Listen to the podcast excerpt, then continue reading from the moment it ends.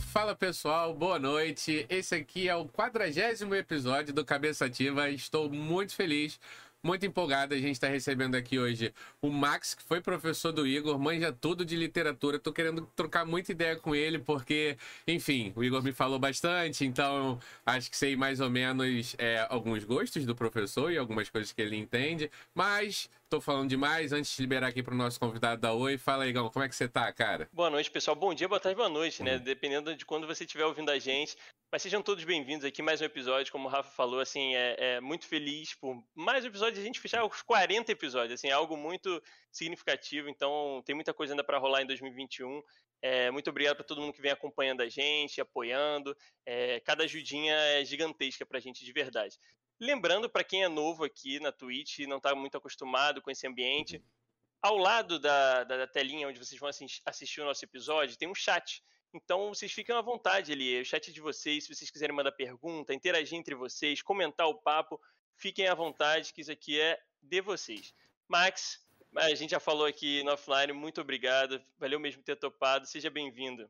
Muito obrigado a vocês pelo convite, eu também fiquei feliz. É, reencontrar o Igor, que a gente só fica se vendo pelo, pelo Instagram, né? O Igor que fez parte de uma turma que as outras turmas vão ficar aborrecidas, mas azar que era a minha turma preferida, a turma de 2009, que foi a turma que ficou uma galera com quem eu ainda tenho muito contato, né? E foi, eu fiquei muito lisonjeado e muito feliz em ser convidado. Obrigado. Nada, Boa é um... a todas as pessoas que estão nos assistindo. é um prazer enorme, de verdade. E assim, desculpa as outras turmas, né? Mas era uma turma especial. era, fazer o quê? Não Acontece. tem jeito. Mas, Max, é, como a gente é, sempre comenta aqui no Cabeça, né? A gente gosta muito de entender um pouco mais da trajetória de vida do nosso convidado, né? É, hoje o Max, enfim, muita coisa já aconteceu. você tem um currículo gigantesco, maravilhoso, mas as coisas não foram assim de um dia para o outro, né? Até chegar em 2021, desse Brasilzão de meu Deus, já tinha acontecido muita coisa.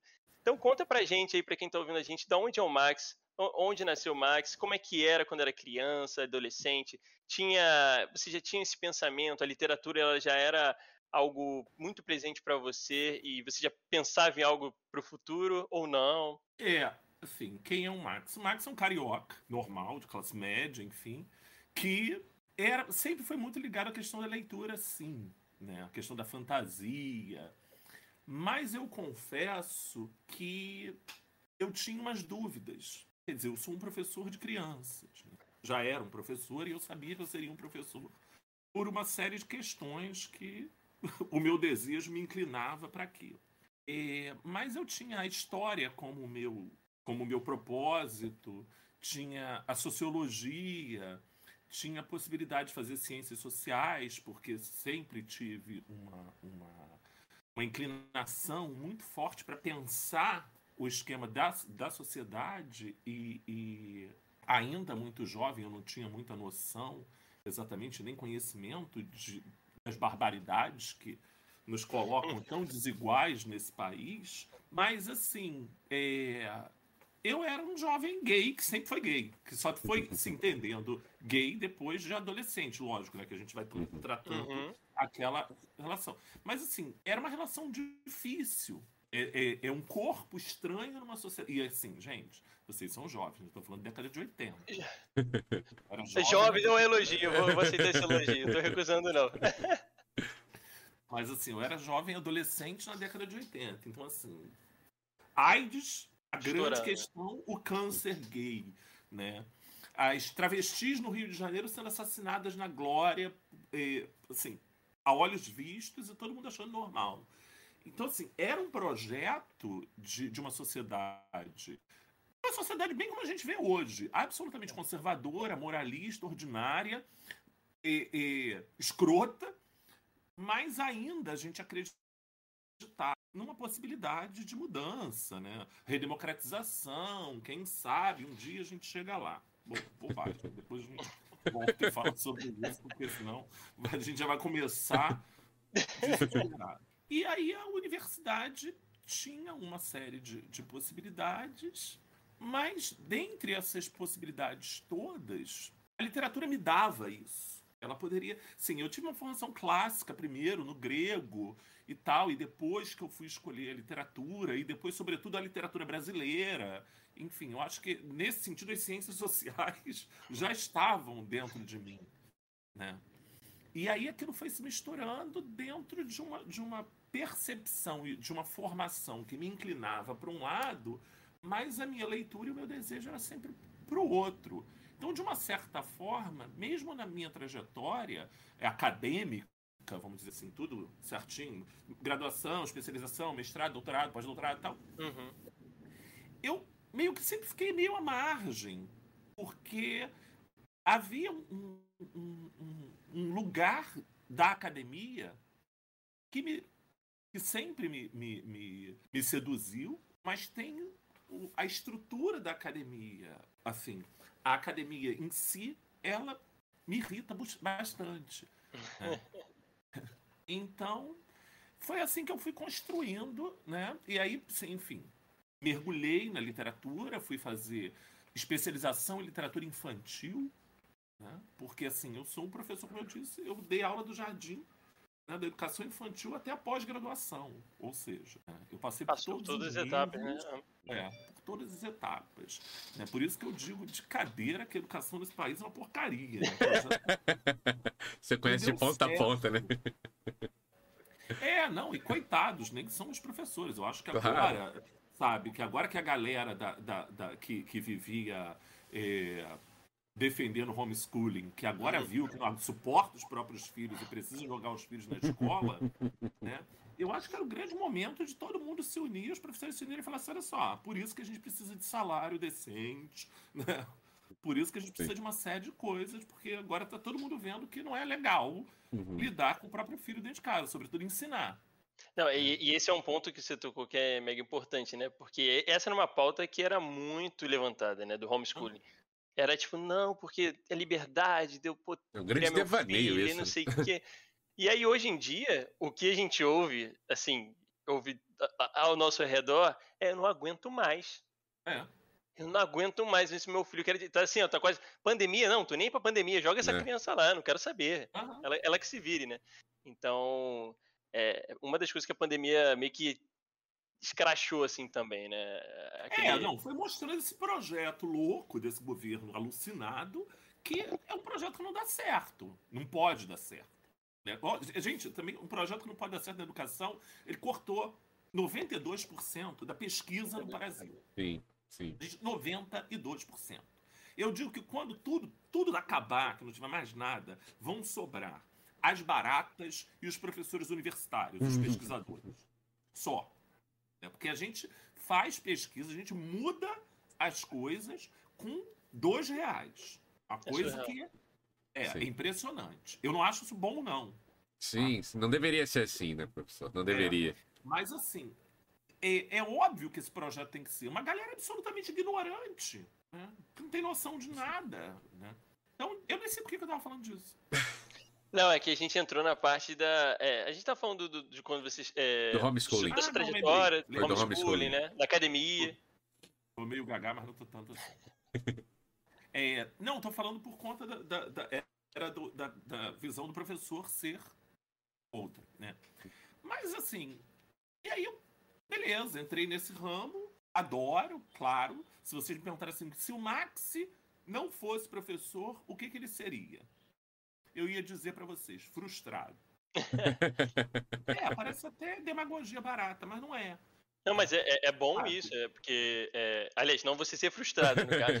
mas é bom que você foi para um caminho que. Te, você hoje não se vê fazendo outra coisa, né? Exatamente, porque não, assim. Nada, porque. Assim, a gente sabe que é uma é. realidade, assim, rara, digamos assim, né? Infelizmente. É, e eu, assim, no fundo, no fundo, muito cá para nós, o, o Igor foi meu aluno, deve saber disso, quer dizer, deve lembrar de. Eu nunca fui um bom professor, a verdade foi essa. Ah, professor, aí, aí a gente vai ter que entrar numa discussão aqui. Bom professor é aquele que ensina. Não, o Igor fala que aprendeu muito com você, para mim, pelo menos. Eu nunca, eu acho que eu nunca soube ensinar, na verdade. Eu acho que quem gostava de mim, nem todo mundo, como até hoje acontece né, na, na universidade. É porque, no fundo, eu tenho uma obrigação comigo mesmo que é estimular o outro. Porque às vezes até eu mesmo duvido daquilo que eu estou tomando como verdade. Então, essa, lógico, eu estou falando do, do, de uma área muito específica que é a literatura. Sim, né? sim.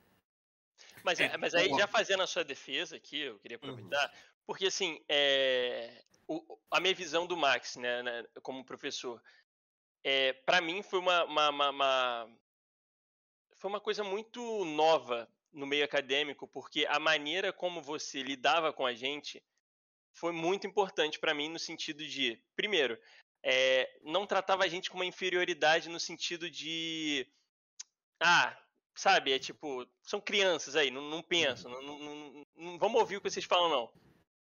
É, ao contrário, você tinha uma fala é, que era para mim, tipo, de adulto para adulto, né?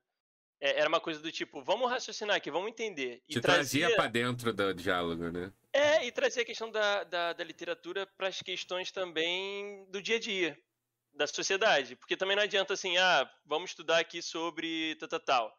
E, e aí? Mas como é que você faz Ele isso? Nem lembra de um autor, você tá vendo? Não, olha só. Não lembra nem do autor. Tá, você acha, não, você acha que eu vou me arriscar a falar alguma coisa aqui? Não vou, não vou. A gente tem que correr. Não, mas assim, de verdade, porque mas eu assim, acho. Pra mim também isso não tem o menor sentido se não for assim. Mas, mas aí que tá. Porque vai ficar lendo poema e, e olhando pro céu? Mas aí que tá, professor. É, é, a gente sabe que isso não é uma realidade total. Né? E, e, eu acho que também tem muito disso da questão do que a gente estava falando, por exemplo, que nem todo mundo está na profissão que gostaria. Então, eu vi muito disso mais na, na graduação do que até no colégio, né? É, a quantidade de pessoas, né, professores ali, que não estavam fazendo o que realmente queriam, minimamente, era muito grande. E aí era nítido que estavam ali. Por... Quando você não tá feliz, você não consegue dar 100%, e no caso do professor, acaba esbarrando no aluno, às vezes, sem querer. Acho que é isso, né? E, e o professor, assim, vamos exaltar os professores aqui. A gente vai são fazer todos, isso são todos o, o, episódio inteiro, porque, assim, a importância é absurda. Como o Max falou, ele deu aula desde o do, do mais pequenininho lá até a pós-graduação e tudo mais. Então, assim, ele vai estar tá vinculado à sua vida o, o tempo inteiro. E molda a gente, né?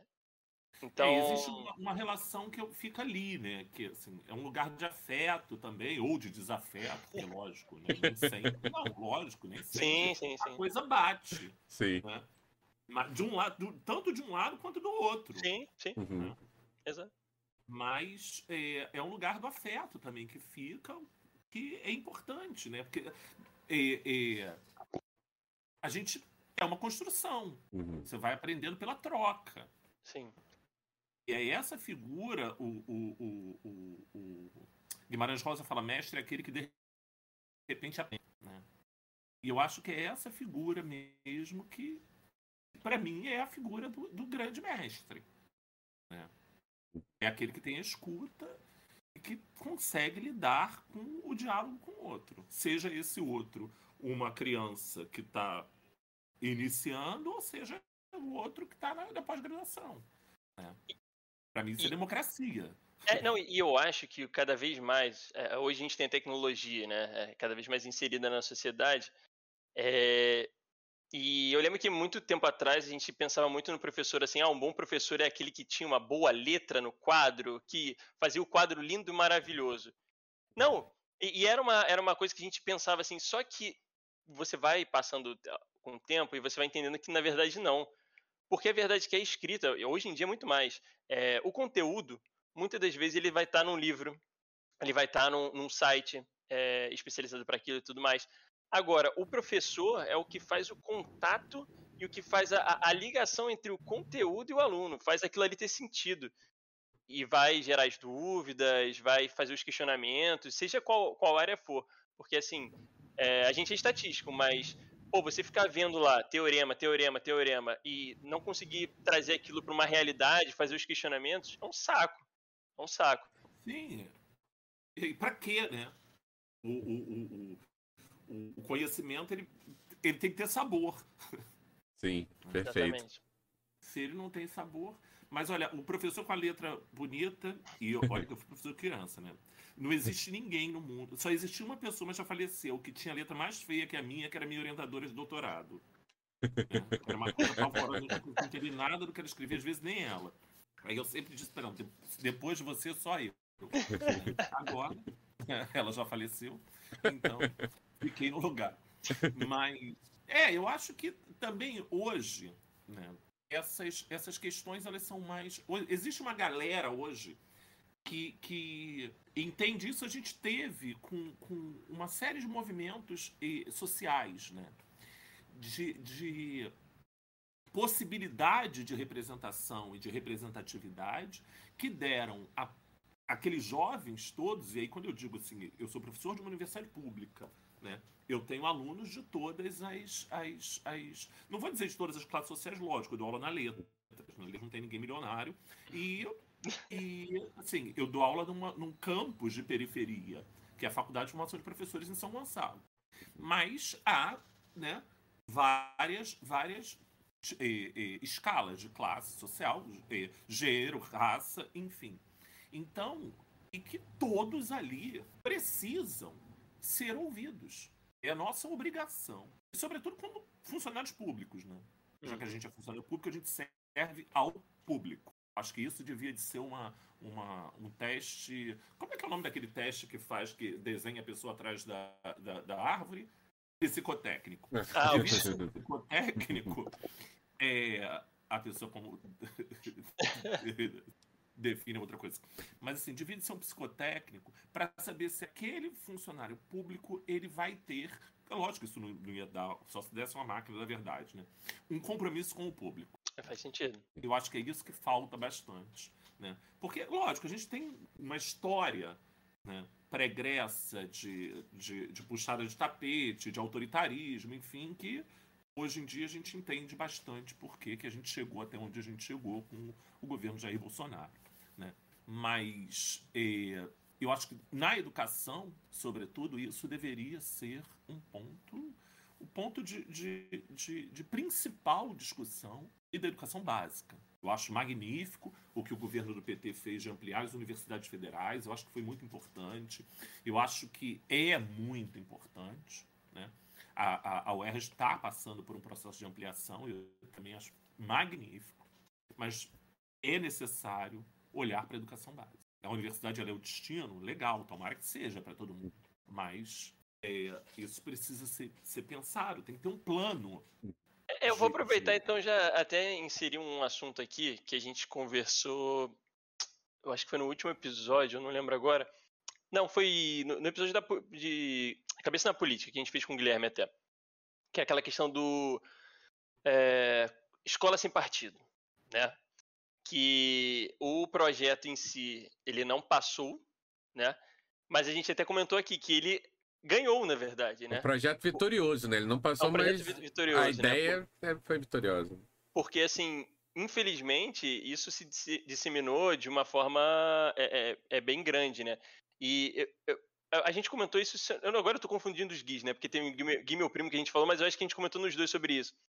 Da dificuldade de se falar é, sobre determinados assuntos. E aí eu, eu acho, não, eu tenho certeza que para os professores mais de, de, de, humanas isso é muito mais pesado. É, porque, por exemplo, você vai dar uma aula de história, sei lá, você vai falar sobre a época da ditadura. Você vai falar de comunismo, e... de fascismo, você vai falar uma opção de coisa, né? E aí, hoje em dia, você é, é questionado por pais. Porque, Sim. sei lá, vai ter um pai que vai decidir falar assim, não, não, mas a ditadura não existiu. E vai falar que o uhum. professor está do, é, doutrinando. Então, assim, eu queria até saber um pouco de você sobre isso. E, e o quanto também na universidade você sentiu algum impacto, é, tanto na, na esfera dos alunos, mas também quanto na esfera é, é, dos professores de uma forma geral. É, Vamos lá. É, a pergunta veio né, com três ônibus. Bom, é, vamos pensar aqui. Isso é uma, um, uma perversão, quer dizer, uma né, das perversidades desse projeto. Né? O que, que, seria uma escola sem partido? É igual a ideologia de gênero. Né? E assim, como eu trabalho com feminismos, transfeminismo e tal, a gente trabalha muito com essa questão da ideologia de gênero. Né? Quando eles, eles acusam, né? E aí eu vou dizer, é, é, essa extrema, extrema, extrema, extrema direita, porque eu não estou discutindo aqui o que é direita e o que é esquerda, porque eu acho que a direita também é importante. Ela tem um papel importante dentro do processo democrático. É necessário. A gente precisa ter essa, essa, essa noção. Não precisa ser sempre uma esfera e outra esfera. Agora não. Agora é, a gente está num projeto que né, não tem terceira via. É ali ou, ou então acabou. Exato. É a desgraça derrocada total. Mas o, o, eu penso, como eu sou de letras, eu fico pensando nos termos. Se a escola é sem partido, ela já toma um partido. Né? Esse é um ponto. A ideologia de gênero é montada por essas pessoas. Elas estão montando uma ideologia. Porque gênero é ideologia, como é sociedade. Assim, porque nós somos imiscuídos, porque somos seres políticos. Sim. Então são, são uns, uns, uns é, termos que não deveriam, se pensados, eles não deveriam se constituir como conceitos. Começa por aí.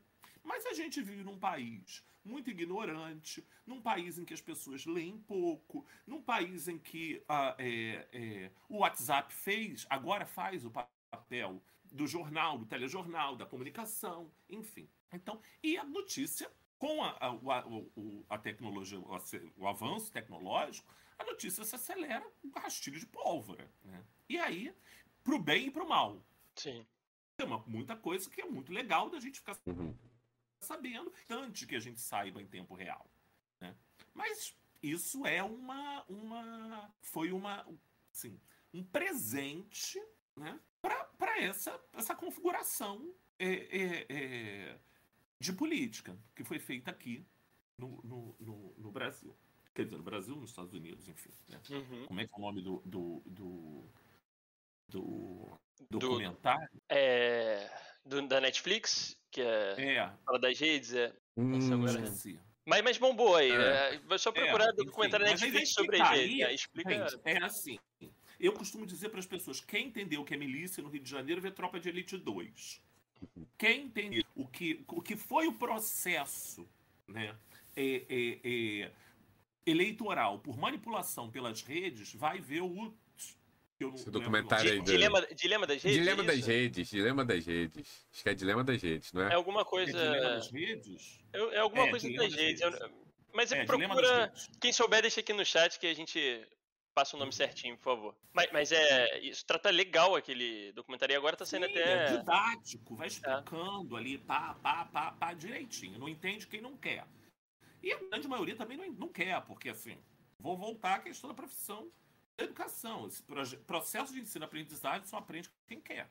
Quem está ali, fechado, não vai ouvir. Né? E aí são muitas coisas. Além do que, a gente tem noção de onde a gente chegou com o, o, o lugar dessas, dessas igrejas neopentecostais dentro da política. E como é que elas carregam essas pessoas. Né?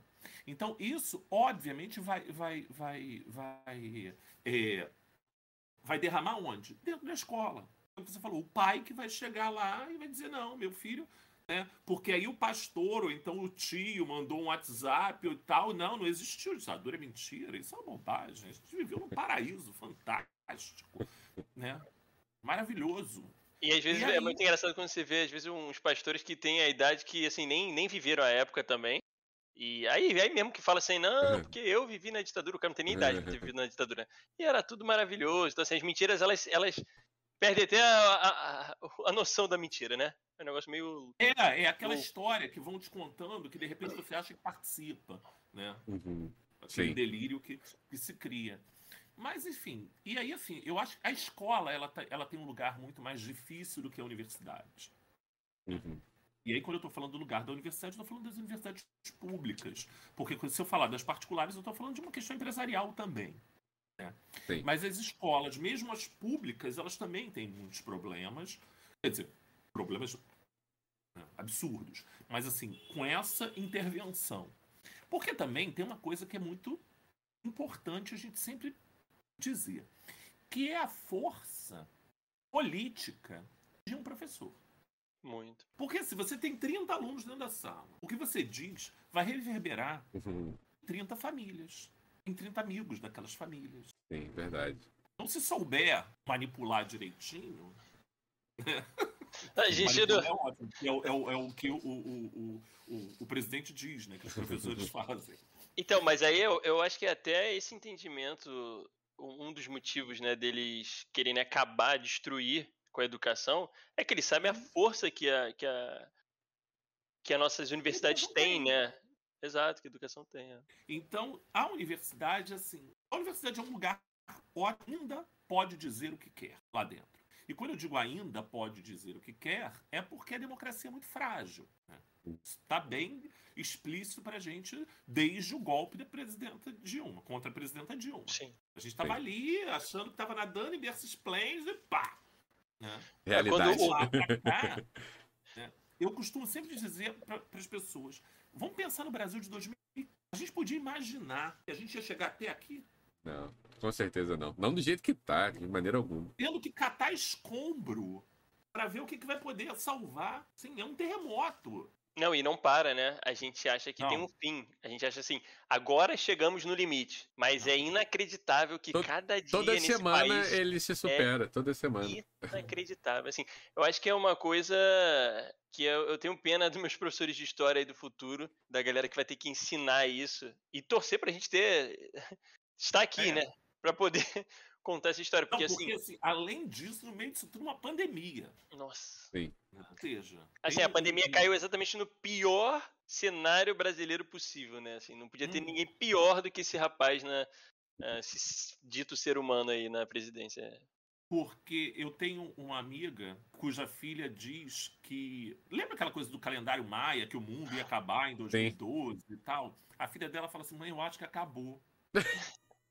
Ali, e a gente ainda tá no, no, no limbo. Estamos no limbo, estamos E no não limbo. percebeu que acabou. Eu falei pra ela, tem todo sentido, porque assim, em 2013, quando começaram as passeatas de 2013, ali começou a fuder tudo. Foi tudo. Acabou.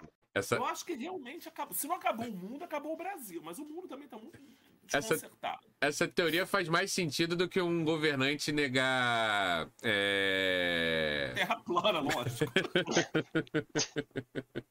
Eu ia É falar, assim, eu ia falar negar absorvente para mulheres de situação é isso, renda eu baixa. não né? consegui digerir. Essa coisa tá assim.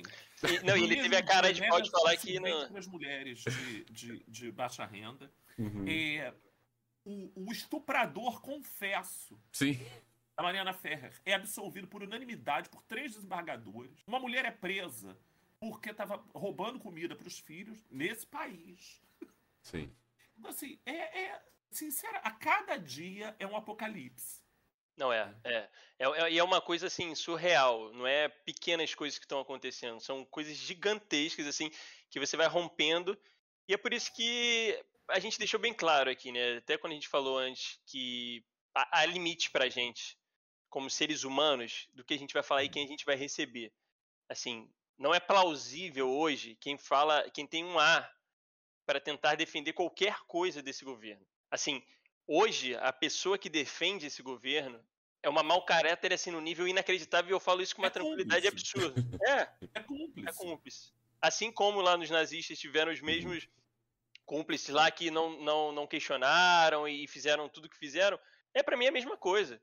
A relação é a mesma, porque assim, falta mais o quê? Assim, qual é, o, qual é, o, qual é a linha de humanidade que você tem que ultrapassar pra pra você ficar chocado? E ele ainda não ultrapassou, né? Ah, parece que não, né? Porque, assim, o, o 600 mil mortos. gente. Cara, 600 mil mortos, assim, você pega qualquer guerra no- no- na nossa história, Sim. você vê o quanto esse número é Assustador, extremamente né? significativo e assustador, assim. E a gente tá falando de uma única doença, sabe? É uma única coisa, e mesmo assim, que muito foi abafado, né? Que não, é, É. não, con- consi- não conseguiram contabilizar, Não, por o N pior motivos. De tudo, Igor, é assim, é, é nós termos sido exemplo de imunização. Isso é O absurdo. pior de tudo é esse país ter saído da linha da miséria e ter voltado para a linha da miséria. O pior de tudo é a gente ter tido uma representação internacional né, com, com, com dívida externa paga. Né? E, e hoje nós estarmos passando por isso. Sim. Isso é, é, completamente desesperador e é completamente revoltante. E a gente já viu o Brasil acabado em vários sentidos, mas a gente tinha sempre teve alguma coisa que a gente era destaque. Se, e, e isso aqui eu tô falando. É, ponto. é, exatamente. É, e é assim, a gente passou por outros governos, né? E, e, a gente viu isso. Hoje a gente não consegue se destacar em absolutamente nada. O Brasil ele não é referência de nada. É referência negativa. Só. É. Total. Bom, mas aí voltando à questão da, da, da, universidade. A universidade é o seguinte, então a gente pode falar. Eu, eu tenho uma, uma, uma posição político-ideológica que sempre foi muito declarada. Desde a primeira vez que eu votei no PT em 1989. Né? Isso nunca foi segredo para ninguém. Então, eu não, eu nunca, eu Max, nunca tive problema com um aluno que se se sentisse ofendido com alguma coisa que fosse dita. Né? Ou que fosse. Quer dizer, se ele fosse contrário, ele poderia até contra-argumentar. Isso uhum. também não é a minha palavra que vai valer. Né? Porque ele pode ter, de repente, um argumento que quebra o meu. Vai que. Né? Eu não estou conseguindo enxergar. Não nesse governo. É, não, isso é indiscutível. Não, não, não, é. Mas é, eu Sim, eu tenho poucos alunos na graduação. Poucos alunos que eu digo assim, as minhas turmas nunca ficam muito cheias, porque como eu mando ler semana e tal, né, eles meio que têm outras coisas para fazer, não vão, não fazem a matéria comigo. Mas tinha aquela galera que é fixa, que fica fazendo as disciplinas. E aí essa galera também que é fixa é uma galera que meio que pensa parecido. Podia até parar aí, né? É uma galera que pensa. mas que está ali ligada num, num, determinado propósito. É, eu acho até que isso é, é bem legal. Dizer, hoje a gente precisa de muita força, mas eu também sinto muita falta de discussão. Porque eu acho que é, é, é pela discussão que a gente vai chegar a algum lugar, ou, ou a lugar nenhum, ou cada um vai ficar na, na sua realmente, uhum. mas ela tem que existir. Sim, sim. E isso não. Agora, aluno que, que, que sim, que tenha, que tenha votado no Jair Bolsonaro. Lógico, a gente tem, claro, né, porque vive dentro de uma universidade pública, que tá todo mundo lá pelado, fumando maconha. eu entrei para a universidade com 16 anos, nunca mais saí.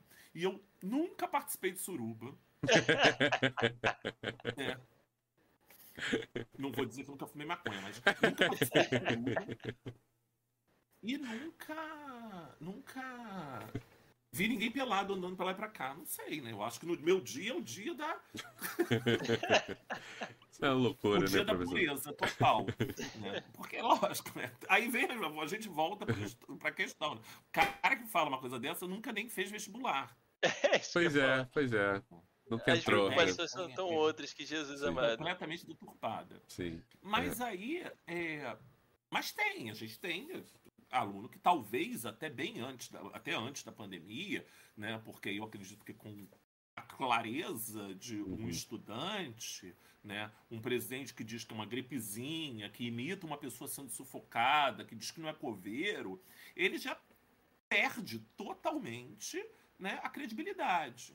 Já devia ter, mas agora aí perdeu dentro de, de um caos nacional. Dentro da, da, da num, num, e em contrapartida, há colegas também que apoiam. Sim, né? Acontece. Né? É, existe uma, uma relação que a gente tem no Brasil que é uma relação muito complicada, que é a relação de classe e, sobretudo, o racismo. Uhum. Que agora, por sinal, também eles estão nessa luta para acabar com as cotas é, para negros, né? Que assim, é, a gente tá com pouco, vem, tá com pouco 22, problema. 22 vai ser um problema, porque é, 22 é. é o ano da avaliação da lei de cotas hum. no Brasil. Não, e já tá uma campanha forte, assim, sobre é. isso, né? E vão usar, obviamente, isso nas eleições. É fato. É. fato. Ou a gente amarra isso para que, que não perca, porque como um feminista né, e estudioso da história do feminismo, eu sei que a gente perde muito rápido. Né? a gente piscar, a gente perde direitos. E isso é muito grave. Cota é, é, não é ampla é, competição. Uhum. Cota não é favor.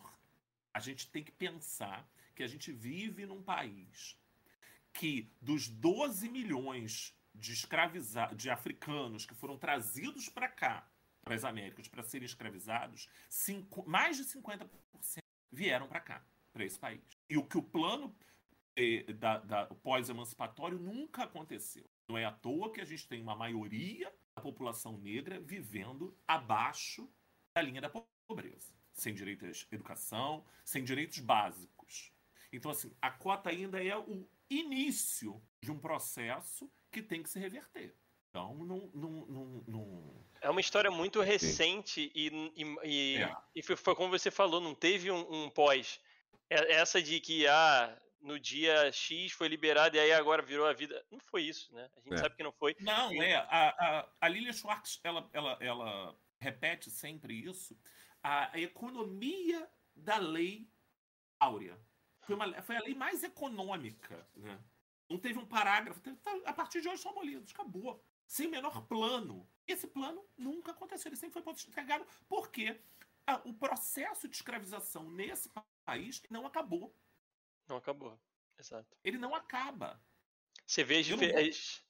Eu não vou ficar discutindo todos os outros é, é, problemas que o uhum. governo do PT teve. Mas dentro dessa percepção branca, de, de, é, de elite desse país absolutamente senhorial, isso foi imperdoável. Tem até um meme que fala tudo começou quando a, a, a filha da, da, daquela personagem, da Regina Casé, passou na faculdade e o, o filho da patroa não.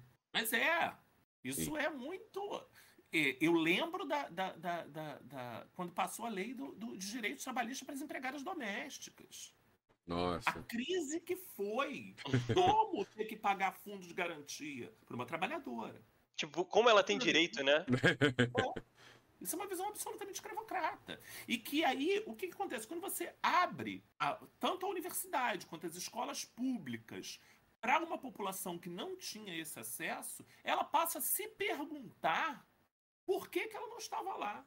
Eu, vamos, vou dar um, um exemplo: 2021. Minha aula da graduação semestre passado, remota, foi uma aula sobre eh, a construção do autoritarismo e permanência do racismo a partir da literatura do século XIX ao século XXI. Né? A gente ficou estudando uns textos sobre racismo e tal, é, uns, uns, documentários, né? Dentre esses documentários, O Menino 23, que eu sugiro às pessoas que estiverem nos assistindo para assistirem, que está no YouTube. É um documentário de 2015, eu acho. E que conta uma história bárbara né, do nazismo infiltrado no Brasil junto com o racismo. Ou seja, isso aqui é terra de ninguém, né?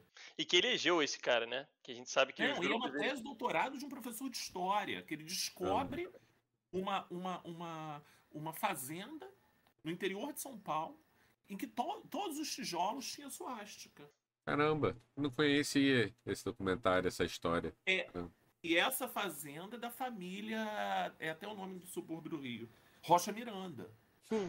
Foram poderosos desde o século XIX, né? Barão de Café, aquela coisa assim, elite presa, a oligarquia ali, que, uhum. a cara do Brasil.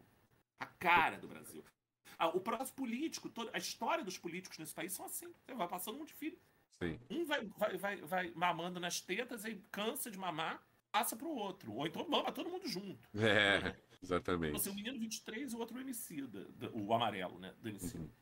E aí, no último dia de aula, um aluno negro disse, gente, 2021, que o curso serviu para ele entender que ele pode estar onde ele quiser. Caramba. Caramba.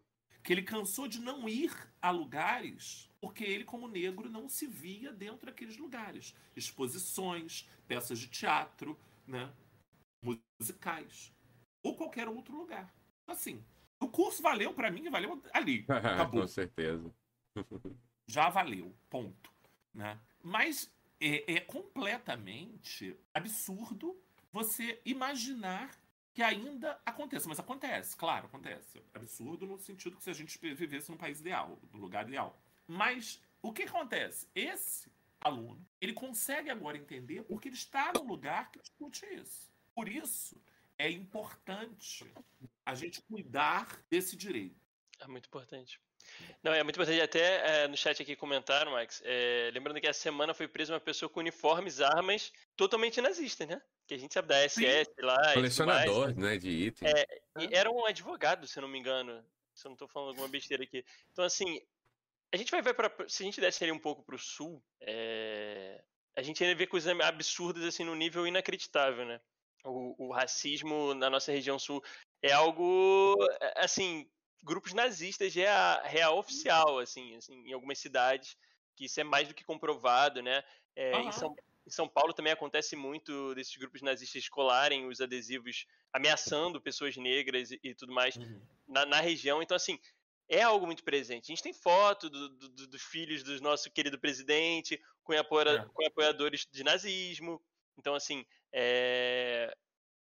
é muito doido pensar né, que em 2021 a gente ainda vive algo nesse nível que não é vergonhoso a gente. Não, a gente teve ministro, né? É, o, o cara lá do governo Bolsonaro com a temática completamente nazista, né? Que, assim, é. é e o, é, é, o assessor e, e o, o, o, próprio, o próprio presidente da, da Fundação Palmares, né? Que é um homem negro que não existe racismo no Brasil. Nossa. É, a questão é a seguinte: a, a, para além desses grupos, né? Que são grupos que existem, óbvio, deveriam todos serem presos, né? uhum. né?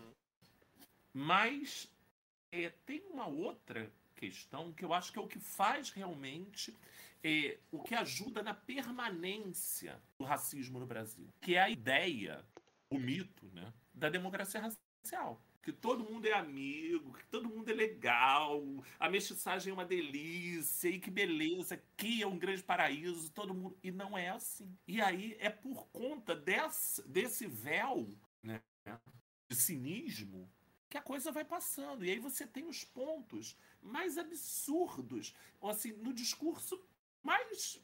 na tentativa de mais desavisado. Você tem um crime ali. Não, e, e, é, e, acaba que esse discurso ele fica em todos os setores, né? Da sociedade. Sim. Porque é, vira. O, Silvio de Almeida tem um, livro ótimo da, da, da, da coleção de Djamila, que é o, o, racismo estrutural, né?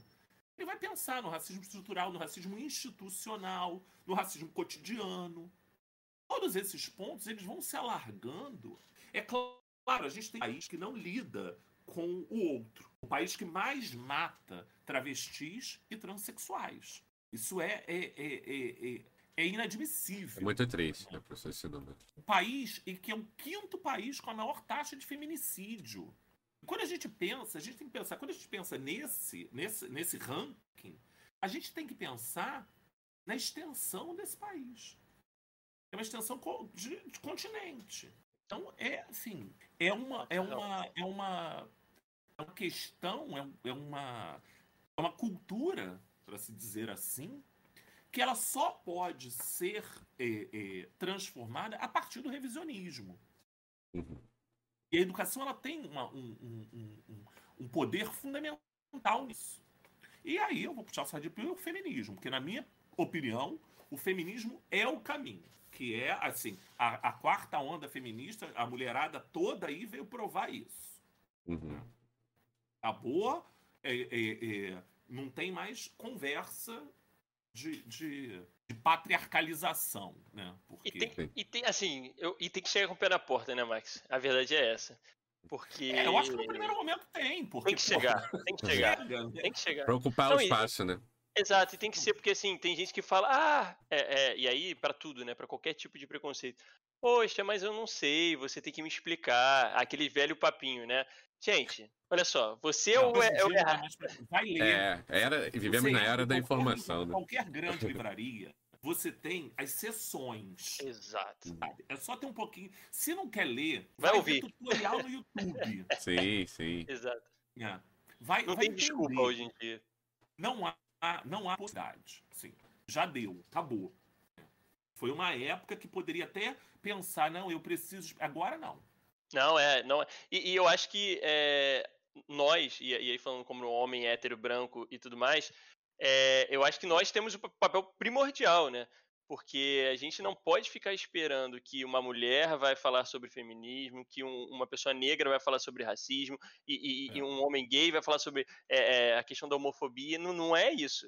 nós temos que partir disso, né? Não tem que esperar ninguém. Porque é, senão o que, que adianta? os oprimidos é. vão tentar fazer a mudança e os outros vão ficar lá aqui só olhando, ah, muda aí. E, e a coisa não sempre, vai mudar, né? É, são sempre quem está sempre no, no, lugar de privilégio, né? Eu ouvido, assim, eu sou feminista sei isso, né? Uhum. É, eu ouvi já um monte de vezes assim, ah, mas e agora que a coisa ficou porque assim, o feminismo no Brasil antigamente ele era meio escondido, né? As pessoas, eu sou feminista, uma vergonha, que óbvio foi toda uma construção que foi Sim. feita. A feminista é aquela que é maluca, que vai largar, abandonar os uhum. filhos, que não se depila, que odeia homem, que quer fazer churrasquinho de homem na esquina. Isso tudo foi inventado. Já fake news é uma coisa que já é muito antiga. Sim, não sim. foi uma invenção. Né? A gente não pode dar esse crédito para Carluxo. Não pode. Ele só potencializou, né? É, é ele só teve uma, uma, um mecanismo na mão hoje. Sim. Foi outro. Mas essa, assim, porque aí o feminismo foi uma loucura, não pode. É, assim, são doidas e pervertidas e traem o marido e abandonam o marido. Né? É lógico, vi uns casamentos horrorosos, né? Maridos absolutamente machistas. Quando começa a se conscientizar, tchau, meu amigo. Né? E aí, num primeiro momento, quando, assim, esse, esse, esse, essa pauta ela começa a ser mais discutida no, no, no Brasil, né? a partir de 2000, 2014, por aí, até ter aquilo que Heloísa Buarque de Holanda chama de explosão feminista, é, houve também, aí houve pé na porta. Não, se é homem não pode falar, porque tal, mas eu acho que a, e também a briga das, das, feministas antigas com as feministas mais novas, uhum. né, que não tinham muito repertório sobre uma história também que não foi contada. Você pega uma bibliografia para você entender o percurso do feminismo no Brasil, você tem muita dificuldade. Essa história precisa ser contada, ela precisa ser registrada para que as pessoas possam entender. Mas agora, eu acho. E tem uma coisa legal que as, as, as, essas feministas mais jovens elas fizeram isso dentro do pensamento brasileiro, até o pensamento feminista brasileiro, que é olhar para as nossas feministas negras. Perfeito. Lélia Gonzalez, Sueli Carneiro, que já estavam lá na década de 70 e 80 brigando para entender que, o, que a mulher negra não é igual à mulher branca. E aí só agora a gente veio, veio começar a perceber isso de uma forma mais é, é, evidente. Uhum. Eu até estou escrevendo sobre isso e o argumento é exatamente esse. O feminismo do Brasil não deu certo até um determinado ponto. Eu digo não deu certo, ele ficou preso a uma, a uma universidade, porque assim a gente discutia teoricamente, né, enquanto movimento, porque não se entendia o papel principal da mulher brasileira, que é a mulher negra. Exato. Se você não vai discutir o cerne do problema, né? Como é que. é. Assim, tinha um feminismo que não olhava para elas. Agora não, agora elas chegaram com tudo, né? A mulherada chegou e aí tá fascinante isso. Perfeito. Acho muito lindo e magnífico e maravilhoso. Mas, em contrapartida, eu tô dizendo, aí a questão do amadurecimento é entender assim, não, peraí. Por que que o, o, o, e entender assim, o patriarcado, lógico, ele é uma questão masculina porque ele foi construído pelos homens. Mas ele também é uma questão feminina, não é uma questão de essência. Tem um poema da Jari de Arraes que é maravilhoso, que ela fala, né? Uma mulher pergunta o título do poema. E lá pelas tantas ela fala assim: e aquelas crianças, aqueles meninos que nascem, eles vão ser criados por mulheres e vão repetir o mesmo modelo. E aí a, per, a pergunta do, do poema é o tempo todo: de que adianta? De que adianta? De que adianta? Caraca. O que adianta é todo mundo discutir. A Bell Hooks, que é uma, uma, uma, uma feminista negra estadunidense, ela tem um livro chamado Feminismo é para Todo Mundo. Sabe? Ou você incorpora. Por quê? Por que, que é para todo mundo, não é uma questão de sexo, e, e, de biologia, nem de gênero, nem de nada? Porque nós somos sujeitos políticos. Né? Para você ser feminista, você não precisa ter uma vagina. Para uma mulher machista ser machista, ela não precisa ter um pênis. Enquanto um sujeito político, porque assim, o feminismo é um, um, um, uma luta por direitos humanos. O, o Hobsbawm diz que é o único movimento social que deu certo, né? porque está ali na briga da trincheira. Então, assim, ou a gente entende que tem que ficar todo mundo junto. Né? Óbvio, acho que o protagonismo tem que ser das mulheres, sim. Sim, sim. É óbvio. Mas, assim, tem que angariar. É igual ser antirracista. E quando a gente se percebe e se constrói, porque isso é uma construção de dia a dia, porque nós somos criados, nós brancos, dentro de uma, de uma concepção absolutamente racista, a gente para se transformar, né? Quer dizer, transformar não é nem a palavra, né? Se reeducar para ser antirracista, isso é um processo diário. São pequenas mudanças que, que, que. Dia após dia. É. E a partir disso é repensar os nossos privilégios. Há duas semanas, acho duas ou três semanas, teve o Festival de Poesia de Lisboa e numa das mesas era sobre poesia no cárcere. Né? E aí um do, o, mediador ele falou uma coisa que eu achei muito interessante, que ele só se deu conta, né? ele faz oficina de poesia no, no, no, na cadeia, ele só se deu conta do privilégio da liberdade um dia que ele ia viajar depois, ele saiu, fechou a, não sei quantos portões, pá, pá, pá, pá. ele saiu para viajar.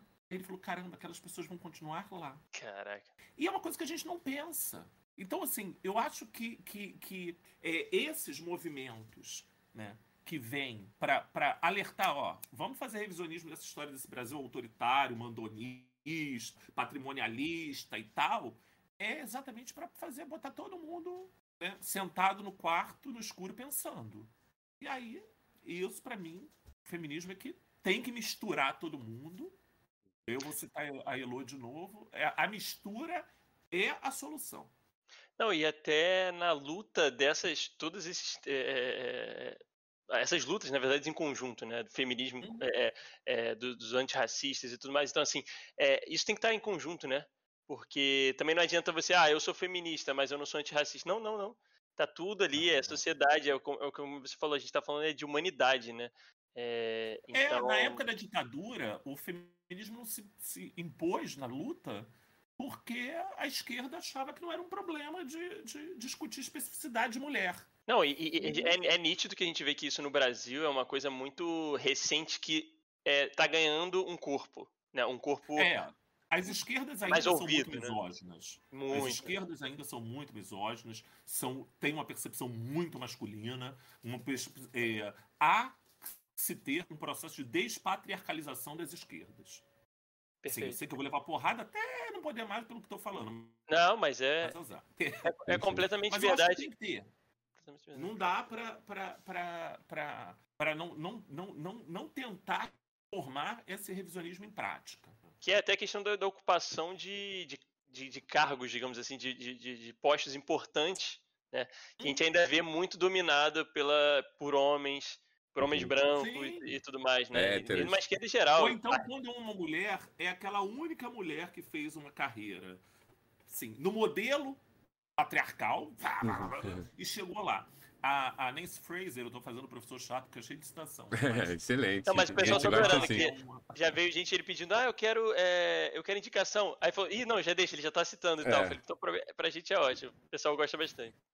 É, a Nancy Fraser, que é uma, uma, uma filósofa estadunidense também, que é uma anticapitalista e tal, briga contra o, o, o, briga com o neoliberalismo. Ela fala num livro que eu apresentei um monte de gente com esse livro, que foi traduzido, acho que ano passado para cá, chamado é, O Feminismo para os 99%. Interessante o título aí, já. Então, assim, esse, esse, por quê? Porque a briga ficou com 1%. Então tem que botar os outros 99% dentro. Uhum. Né? E como é que a gente faz isso? Quebrando barreiras, sobretudo capitalistas. E aí ela vai falar da coisa do. Assim, a mulher que sobe, sobe, sobe, sobe, sobe, e vai ficar lá em cima, por exemplo, diretora de uma mega empresa. Ela rompeu aquele telhado de vidro. Só os homens rompiam. Mas aí a Nancy Fraser pergunta: e quem é que vai catar os, os vidros? Outra mulher. Exato. E, e, então, e tem essa, muito disso também, né? Que uma, uma que acende e, e, uhum. e, e, aí pega aquilo ali e vai usar aquilo ali até o último, assim, não, não tem mais o que gastar, né? Ao invés de falar assim, não, uhum. opa, beleza, essa aqui chegou até aqui. Mas como é que a gente abre o caminho para que outras também cheguem sem precisar quebrar várias paredes, né? Sem, sem precisar é, é, sofrer tanto, né? Então acho que falta disso. E a gente vê um pouco até. Eu vejo às vezes na questão de comunicação, TV, algumas empresas, muito isso. Que você pega um nome utiliza ali para dizer assim, olha, gente, a gente aqui é antirracista, pá. E aí vai usar ah. aquilo ali como se fosse um, um, um... Não, como se estivesse fazendo um favor. É. Não, aí assim, a gente é antirracista, aí quase é. não tem negros na empresa. Em cargos é, altos, então, nem pensar, né? É, é a coisa do, do, do, da apropriação. E olha, isso, isso acontece na universidade também. Eu, o, é, uma vez coloquei no, no, Acho que foi no Facebook, no Instagram, sei lá. E aí as minhas amigas feministas foram lá apoiando. Eu falei assim: eu tô impressionado com a quantidade de professores universitários, pesquisadores, que odiavam literatura escrita por mulheres e que agora viraram defensores ferrenhos disso. Porque, assim, acha que virou moda. A galera tá aí desde o século XIX batalhando e, né? Sim. Se não fosse um grupo de feministas ir lá resgatar aquele monte de escritoras que tinham do século XIX que não tiveram projeção, quer dizer, na época até tiveram projeção, mas que a crítica matou, a gente não conheceria. Né? Então, enfim. Ah, é... eu, Max, eu vou aproveitar já pra gente engatar aqui no outro, porque é, o papo tá tão bom que ficou uma pergunta lá pra cima, senão eu vou esquecer de fazer. O Gui, Guilherme, estudou com, com comigo lá e foi seu aluno também. Ah, Ele mandou aqui. E, e, agora virou também acadêmico, aí sempre manda perguntas. Sempre são várias linhas aqui, né? Algo mais. vamos contextualizar aqui. É... É, ele manda aquela, aquela pergunta, aquela pergunta é, é conferência, né? É. ele vem contextualizado aqui. Mas vamos lá. Eu vou ler um abraço para ele, inclusive, que está assistindo a gente, ele, Dani. Beijo, Guilherme. É, primeiro ele falou, como é bom te ver aqui.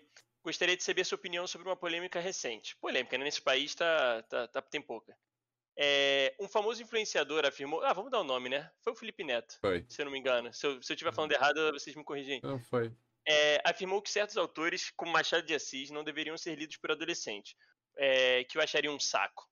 É, lembro, porém, de uma experiência maravilhosa que tivemos, me refiro ao Igor também, enquanto alunos do ensino médio, né? Seus alunos. Quando, ao lermos Senhora, de José de Alencar, debatemos em uma roda de conversa aspectos do livro, fato que, na época, lhe surpreendeu positivamente. Então, ele queria que você comentasse um pouco sobre essa polêmica toda, é, o que, que você acha. Se tem idade certa para ler determinados clássicos. Idade certa é muito Subjetivo, né, professor? O que, o que vai acontecer é depende do que você tem pra, pra, de maturidade para entender arte ou não. Né? A criatura que começa dizendo que tem um texto que é chato, ela não gosta de ler. Bom, começa por aí. Agora, por exemplo, literatura que é, aqui a gente chama de literatura infantil, né? mas que é literatura voltada para o público infantil. Porque a literatura em si não é infantil. Hum. É, você lê uma coisa daquela quando você tem uma determinada idade, você tem uma percepção bem mais tranquila. Quando você vai ler aquilo, você descobre que na grande maioria das vezes, a literatura voltada para o público infantil, ela está voltada para os adultos. Uhum. Porque tem uma série de coisas ali que você vai tirando e vai pensando, opa, né? Agora, e, o lugar da escola, essa briga foi uma briga, assim, um colega meu da universidade ficou batendo boca com o Felipe Neto no, no, no, no Twitter, foi uma coisa, né? É, essa coisa da, da. A escola é um lugar de formação. Ela é um espaço de formação. Bom, dentre esses espaços de formação, a, o, o ser leitor é uma formação. Você aprende a ler não só na alfabetização. Você vai aprendendo a ler e a, e a desconfiar daquilo que você está lendo. Eu acho que o que o está mais ligado aí já não é nem mais a, a questão da faixa etária, é a questão de como ler aquele texto. É óbvio que se alguém, um professor, mandar um aluno ler um, um, um, um senhora, por exemplo, né? E vai, vai é, só vai falar com ele depois, dois, né, um mês depois, sobre o livro, sem, sem discutir absolutamente alguma coisa, ele vai ficar chato, lógico, porque é uma outra época, né? É, é, é, primeiro que ninguém consegue entender mais aquela, assim, um, um, um cara, um garoto, uma garota de, de, ensino médio. Não vai entender aquela, é, aquela experiência do tutor, de ter um tutor. Aquela mulher que é Aurélia no século XIX, essa figura, ela não, tem, não, não existe mais. Então tem uma série de questões que você tem que tentar dar para as pistas para que aquela história, inclusive, fique interessante fazer uma conexão mesmo com a realidade daquele adolescente, né? É simplesmente ah, ler aí o, o a, a senhora, é, senhora, e acabou. Não, você é. tem que. Agora, quanto à opinião do Felipe Neto, eu acho até que ele tem a opinião dele, lógico. Ele deve ter tido, ele deve ter sido um aluno que achou um saco ler o, o, o Machado. Enfim, tá bom, né? Mas isso também. A, é, a experiência, ela é única. Sim, o colega é da sala deve ter tido uma experiência melhor. Mas o, o, o negócio é que Sim, sempre vai ter, né? Verdade. Ela, com, com, com, com, o Twitter, a opinião vira um, um tratado de verdades, né? E, e, é aquilo, ele deu a opinião dele também, né? Não, não foi nada de tipo, temos que mudar, né? Depois entrou até nesse debate, enfim. Mas eu acho uhum. que sempre vai ter também é, alguém que não vai estar feliz com aquilo ali. Né? E, e eu acho que entra muito naquilo que a gente comentou, né? É, nem sempre a, a conexão aluno-professor vai fazer sentido para todos. De repente ah. você vai conectar melhor com o professor X e Y e com Z você não vai. É, vai muita personalidade. Né? Conecta naquele momento e depois Exato. conecta. Uhum. Exato. Uhum. Uma coisa que você não achava que fazia sentido na sua adolescência e depois você descobre que, nossa, agora eu tô lendo com outros olhos, estou entendendo com outros olhos, e aquilo ali é, faz mais sentido. Então, é, é, é polêmico porque também... E aí Twitter, né? Twitter é é um caso à parte, porque assim, não tem comentário que não vire uma discussão sem Sim, fim. Vira, é, vira um tratado praticamente. né? Então eu acho Infinito. que tem que ser relevado. Mas eu, eu, queria voltar só um pouquinho, que é, assim, é, é, muito bacana, a gente vai entrando aqui, vai comentando as coisas, não tem como não comentar. E eu já queria falar que a galera tá tendo uma aula aqui, né? O Sim. Max fala que não é bom professor, mas ele acaba dando aula no papo. Eu acho isso inacreditável. É, é, é muito bom te ouvir, assim, estava com saudade. É, é uma nostalgia boa. E, mas eu queria saber um pouco do sentimento do Max quando e, e nisso que você já deu aula para todas as idades, assim, já percorreu por, tu, por, tudo. Você lembra o seu sentimento quando você teve suas primeiras experiências dando aula? É, porque essa troca eu acho que é uma troca muito única, né, do professor com o aluno, que que é aquilo, cada ser humano ali ele é único e ele vai reagir de formas completamente diferentes com você, né? E saber lidar com isso é uma coisa muito, para mim, é uma coisa muito difícil. Eu não me imagino dando aula para uhum. para pessoas. Então eu queria saber como é que você se sentiu assim. E até aproveitando como você passou por várias idades, se tem alguma que você teve uma preferência. É, tem alguma é... que você não daria mais aula de jeito Não daria nenhum. mais aula, é verdade. Olha, eu acho que eu não daria mais aula para criança. Óbvio, um, porque eu não tenho idade para isso mais. Né? Você tem uma energia desgraçada. Eu fico, eu acho que, que ah, é, os professores e as professoras dessa, dessa, dessa, desse segmento deveriam ganhar, assim, salário de ministro. Porque tem que ter uma energia. Agora, não daria também por assim o, o, Igor falou uma coisa lá no princípio que, olhando para trás, eu vejo. Eu nunca soube lidar com criança como criança. Aliás, com nenhum, nenhuma faixa etária. É. Mas para eu, eu acho que para alguns fica mais traumático, né? Até porque, assim, não, as crianças tinham uma relação boa comigo. Eu acho que eu botava todo mundo ali. A, a, assim, para agora, para que eu não daria mesmo, mesmo que a minha experiência nunca foi boa, foi pro Fundamental 1. Muito novo, né? É, porque aquela coisa assim, saída da infância, pré-adolescente. Com muitos hormônios. Muita Difícil, coisa né? acontecendo, né? né? E Você aí... controlar numa aula de 8 horas da manhã essa galera é complicado. é, e aí assim, não, para Fundamental jamais, Fundamental 1, Fundamental 2, aliás, nem pensar. Fundamental 1 por questões óbvias, mas por Fundamental 2 nem pensar. Agora, eu curtia muito o ensino médio. Eu curtia muito, muito, muito, muito, muito. Né? Porque, e assim, não o primeiro ano do ensino médio, que eu acho eles muito fundamental 2 ainda. Né? Mas é, essa. Porque é, é, muito legal, porque eles saem do primeiro ano, quer dizer, eles chegam, agora é nono ano, né? Uhum. É, saem do nono ano, entram no primeiro ano com a mentalidade do nono ano. Sim. Eles terminam o primeiro ano com a mentalidade do nono ano. Mas quando eles voltam no segundo ano, já são. Aquilo já deu uma, uma conectada que é outra. Uhum. A vibe é outra. E aí eu acho que a coisa ela flui. Pelo menos a minha experiência era assim, né? A experiência da turma, a própria turma de vocês, que, que o Ricardo, que é meu amigão, assim, o Ricardo foi o da turma que ficou, né? meu amor querido, e o Ricardo era aluno que eu tinha vontade de jogar pela janela no primeiro ano. Mas tinha muita vontade de jogar pela janela no primeiro ano. E no, no segundo ano ele foi melhorando, porque ele estava naquela crise. Vou fazer engenharia, mas eu gosto de cinema e tal. Um dia eu falei, cara, é tão simples. É só escolher outro caminho. É que é verdade. Não, e, e tipo, uma coisa que eu me identificava com o Max aqui, ó, expondo o Max, né? É, que era a questão do aulas muito cedo. Assim, é, aulas muito cedo, eu adorava, porque assim, eu nunca, nunca, nunca, desde pequenininho, eu nunca lidei bem com a parte da manhã, até ali umas 10 horas, assim. É, eu não reajo bem, eu sou aquele cara que eu não vou passar com aquela cara fechada, minha família sabe, minha esposa hoje sabe. Minha esposa é assim também, então a gente dá super bem Eu, por causa disso. eu evito mandar WhatsApp pro Igor antes de 10 horas da manhã. Quem me conhece sabe que até às 10 é, o diálogo é muito pouco, né?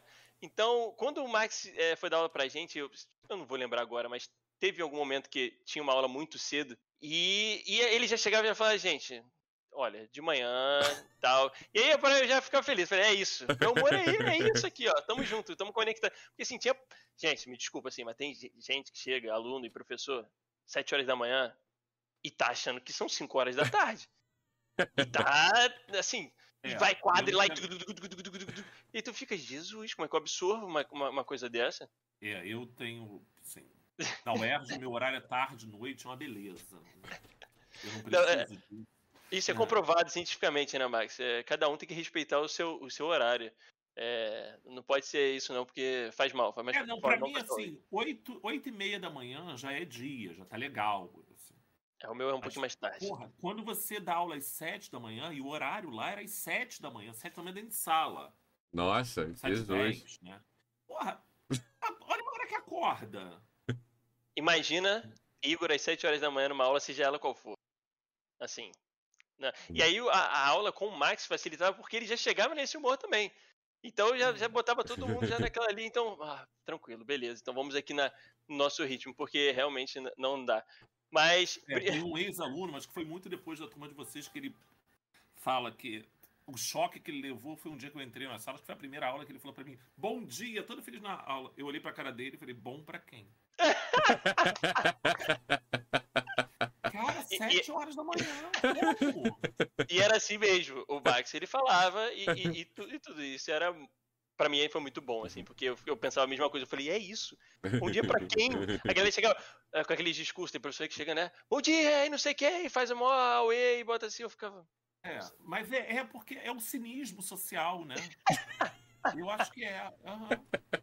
A gente vive em si o cinismo social o tempo todo. A galera Aí, vai tentando se enganar, né, professor? Por lugares, né, como que é o da minha pesquisa, do revisionismo, você fala, caramba! Né? E eu lembro, assim, eu era adolescente, falava, não é possível que as, todas as pessoas acreditem nisso. Uhum. Não, e isso vai ficando muito claro, né? Quando, quando a gente vai crescendo, eu lembro que na adolescência eu tinha essa dificuldade de, de de aceitar. Por exemplo, essa pequena coisa bobeira, essa questão da, do horário. É, então eu sofri muito na época de colégio, depois faculdade, porque eu fiz alguns períodos muito cedo, porque eu não, eu não conseguia absorver a situação assim de jeito nenhum. Poderia dormir mais cedo, poderia fazer o diabo. Chegava na hora de manhã lá e para mim aquilo ali era uma tortura. E, e aí, depois com o tempo, você vai entendendo que cada um tem um ritmo, uma, uma maneira de lidar e tal, e que tá tudo bem, as coisas vão fluindo, né? Você não, Dá para uhum. produzir em, em, determinadas maneiras. Mas não. E nem, nem precisa. É, e nem precisa, nem precisa. Mas a sociedade ela tem essa mania de criar certos padrões e que você tem que botar todo mundo. E, e isso nunca fez sentido para mim, né? Como todo mundo é igual, como ah. todo mundo tá satisfeito, como todo mundo tem que gostar, sei lá, de matemática. É. A ideia que, que se tem, por exemplo, é, é feio, né, dizer que você tá à toa. Sim. Hoje eu tirei é... o dia para coçar o pé. Não, não pode. Você tem que estar sempre absolutamente ocupado. É óbvio, a gente está vivendo um, uma suspensão sim, sim. de mais de um ano e meio em que a gente foi morar no trabalho. Exato. Trabalhando dentro de casa, você mora no trabalho. E eu acho também que o nível de trabalho acelerou, e aí eu vou falar por experiência própria, para também dar uma fuga do. do da realidade, do digamos assim, né? né? Mas é Sim, é fantástico você ter um dia que você não faça nada. Quando você verbaliza isso, parece que você é um grande criminoso, né? É. Eu lembro que uma entrevista com um Emicida, que perguntaram isso para ele, é, falando, pô, Emicida, você aí na pandemia, como é que tá as produções, né? Como é que você tá uhum. criando? Aí ele parou, não, eu não tô produzindo nada. Assim, eu já produzi muito. Até certo momento eu tava quebrando a cabeça ali, eu não tinha dia, não sei o quê. Agora, aproveitando essa pandemia que tá um caos, Eu tirei, eu parei pra ficar. E aí a galera ficou meio, né? Porque não esperava essa resposta dele. Porque... E ele fala isso. Que a gente criminaliza o, o não estar fazendo nada, né? O, o, o, relaxar ou pensar em nada, digamos assim, né? O ócio. O ócio. O ócio é o grande inimigo. Lógico, né? Uma sociedade absolutamente capitalista, Sim. neoliberal, enfim, que vai querer que todo mundo seja força de trabalho o tempo todo. Mas eu acho que a gente também tem que brigar por isso, brigar Não, por esse espaço. E, e chega, chega um ponto que na, no meio de é, empresas assim, né? Escritório, vamos botar assim, escritório mais formal, tem, tem alguns locais ainda que tem muito daquilo, né? O, o cara não pode respirar e levantar para dar uma volta. Né? Uhum. É, é, realmente ainda existe algum ser humano que acredita que alguém vai ficar oito horas É. sentado numa Sentado. cadeira e vai estar produzindo, às Produzindo. oito horas. Assim, Pô, Que, que, que felicidade eu teria se eu tivesse esse foco aí. Porra, caraca! assim, Não, ele- e assim, né, aí nesse sentido, vão estar dizendo pra mim. Por isso que eu sou. Eu, não, eu seria um frustrado se eu tivesse sido pelo outro caminho. Porque, não, por mais que seja cansativo, eu não estou romantizando a profissão. Claro. Não, claro, claro. É, é muito difícil, sobretudo no Brasil. Mas você tem experiências múltiplas e diárias com inúmeras pessoas. Às vezes boas experiências, às vezes experiências péssimas, mas são experiências. Sim. Ainda é melhor do que ficar na mesmice, né? Porra, é melhor do que você ficar você, a cadeira, você Sim, sim. e um É. projeto para terminar depois de oito horas. Acabou, né? Não tem como. Concordo. Tem, tem gente que não gosta dessa troca, por exemplo, de tipo, ah, o, o ser humano tá ali, ele tem que ficar oito horas olhando pra tela e produzindo. Ele não pode ir pro amiguinho do lado e, e- e trocar pra tentar é, é, trocar experiências, né? Uhum. Porque imagina, você vai ficar oito horas vivendo o seu mundo sem trocar experiência com outros seres humanos, não só sobre trabalho, mas sobre vida, né? Como é que você de- desenvolve, né? Um terço do seu dia, ou mais, muitas das vezes mais, você fica no trabalho. Então, se você não tornar aquilo também uma parte da sua vida no sentido de produção pessoal, né? De tipo assim, é, conhecer pessoas, falar sobre. É, prazer. É muito maçante, né? E, e- e ainda tem muito disso, né? Como a gente falou, da questão até do home office também, né? Que ainda tem empresa Uhum. que luta muito sobre isso, acha porque o fu- funcionário está em casa não vai trabalhar. Então, assim, Não, e, e em casa as pessoas estão trabalhando muito mais, porque você não tem o café. Você não tem a mínima possibilidade de troca. Exato. Você vai falar assim, ah, vou lá, vou lá embaixo fazer uma coisa, vou sair pra almoçar. Não tem isso, né? Você pega o almoço, bota aqui na frente e É. fica, né? Então, É, e você almoça ali com o Sim. prato olhando para aquilo que você está fazendo. Então, assim, é, tomara que eles não percebam isso. é, porque se, Porque apesar da gente ainda estar numa pandemia e, e- e o, o presencial ainda estar ser muito perigoso, o deslocamento de você sair e tal, isso já te dá uma, né, uma refrescada. A mudança de ar, de ar assim, é, é, é É. muito, muito importante, né? Eu, eu senti muito quando tive que voltar, mas eu acho que faz uma diferença, óbvio, com segurança, né? Dentro do que É. a gente está vivendo. Mas, porque é isso, é você ver outras pessoas. Você sair, Sim. mudar de ambiente, é... Nossa, enfim. Não, você descobrir que tem um mundo ainda do lado de fora, né? É. Eu fiquei muito tempo preso, preso, preso dentro de casa. E quando eu fui, eu fiquei. assim, É um choque, ainda, né? É, ainda existe. Eu achei, de, de repente, dentro de uma fantasia, eu ia ver aquela coisa, aqueles filmes norte-americanos, fica só aquele. Né? Que é bem a metáfora do que a gente está vivendo, mas isso a gente já discutiu. mas é, é. E assim, acaba sendo chato ter que ir também, porque a gente tinha uma outra, outra percepção do que era ir pra rua. né? Uhum, Agora virou uma operação de guerra. verdade. É, é máscara, é álcool. Muita ansiedade envolvida, né?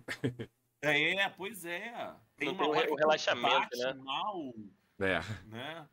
Que, assim, as pessoas estão perto e você não sabe. É Uhum. assim, eu fico pensando é, sub- na subjetividade, né? E aí eu vou falar, não podia falar mundial, mas também não tenho nem essa, essa é, é, competência. Mas assim, do Brasil, como é que a gente atravessa isso? Você estava falando dos professores de história, mas eu vou pensar nos, nos psiquiatras, nas nutricionistas, nos endocrinologistas, né? de tudo, quando essa porra toda começar a pipocar nos corpos. Porque, e muita gente já tá pipocando. Já tá. Mas eu- vai haver um momento de boom. Vai.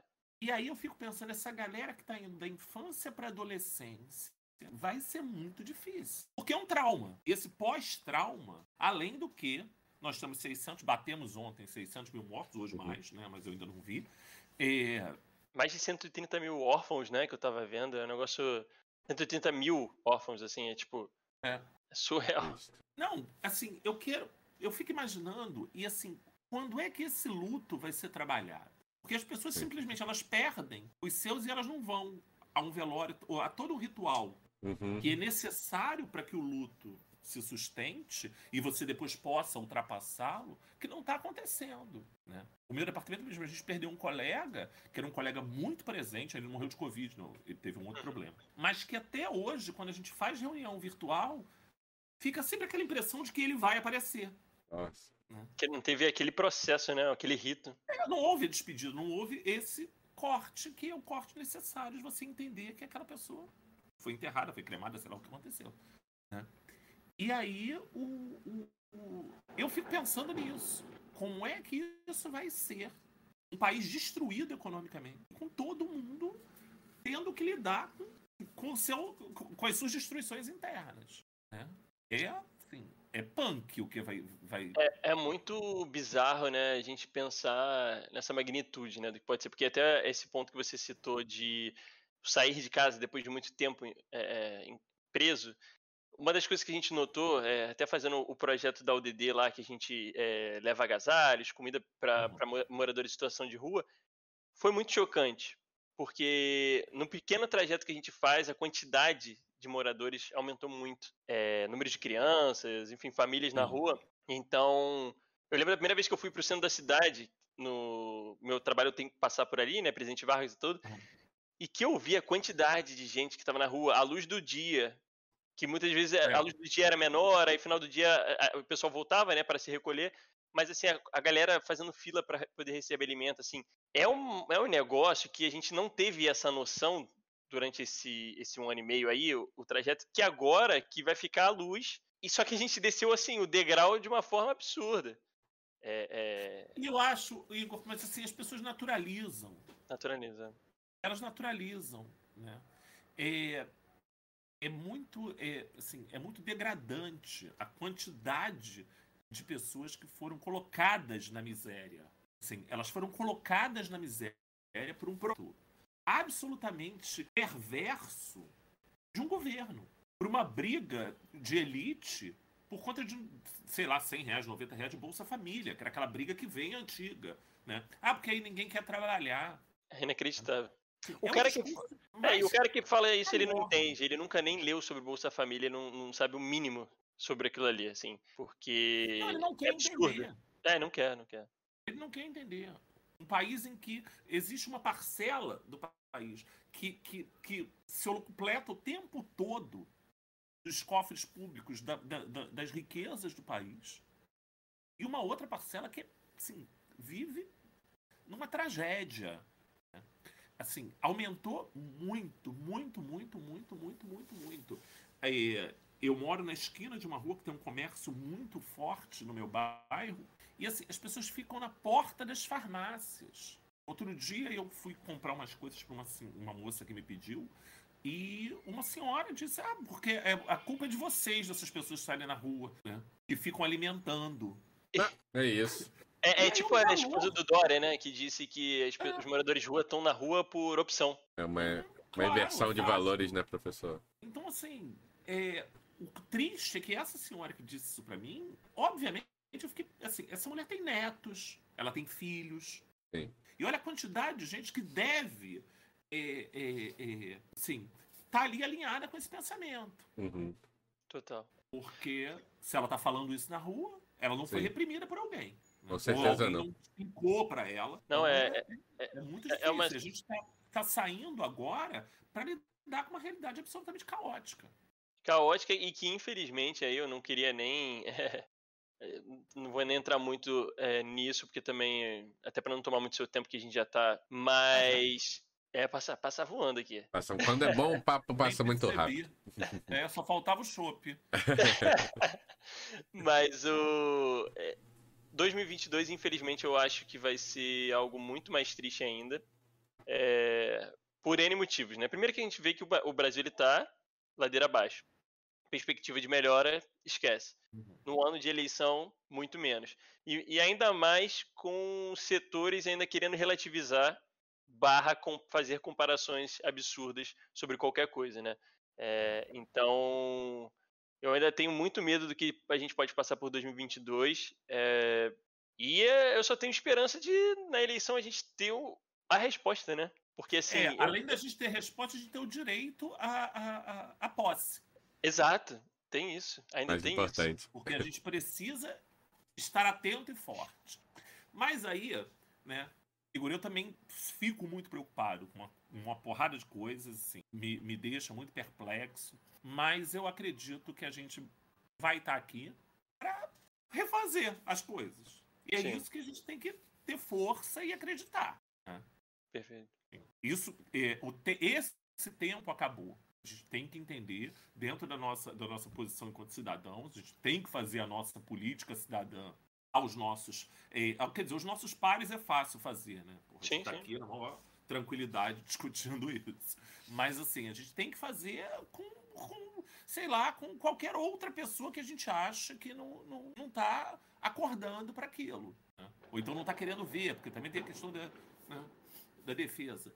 Então, assim, eu acho que a gente tem que manter é firme e porque a gente vai vai dar volta, vai tentar de qualquer forma, de uma forma ou de outra, isso também tem que acabar. Exato. Até porque não se sustenta no sentido do país quebrar, né? Mais e mais, é. assim. É. Tem, tem um limite que a, que a sociedade, ela não... Ela meio que não aguenta de uma forma geral, né? E aquela coisa, quando começa a tocar na galera de cima também, é. é. A gente sabe que. E assim, esse cara. Sim, há mudança. É, sim. e esse cara, ele é tão.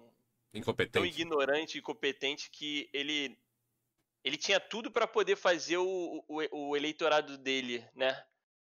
Assim, manter o, o que ele precisava, né? Mas ele não, nem isso. Porque assim, ele atira para tudo que é lado, ele faz merda para todos os ele, lados. Então... Há um ano de eleição, ele não tem partido, né? Isso é o nível de, de briga que ele arruma não, com assim, todo mundo, né? Vamos pensar se ele tivesse massa encefálica. É, ele teve uma pandemia nas mãos. Um plano nacional de imunização que o Brasil tem. Ele tinha a eleição na mão, né? Na mão. Ele, é, na mão. Até os anti-bolsonaristas, alguns cairiam para outro lado. Sim. Sim, sim. Se ele faz o óbvio, né? é defender ciência e vacinação. Mas como ele deixou claro, né? Ele, ele só pensa em duas coisas, nele e na família dele. E o é. resto. Porque ele não pensa em aliado, ele não tem aliados. É, não tem. Essa é a verdade. Ele, ele tem ali capachos, né? E a gente viu, ele botou toda a família no, no, no governo, é, no poder, e a gente cada vez mais vê que o buraco é mais fundo. O Brasil virou um churrasco na é. casa dele. Ele parece é, o dono da casa. É isso. Gastando dinheiro público com motociata, em plena pandemia. Sim. Assim, é um negócio. É inacreditável. É, e é uma coisa que eu me, eu me pego às vezes pensando, assim, que não, não cai a ficha, muitas das vezes, né?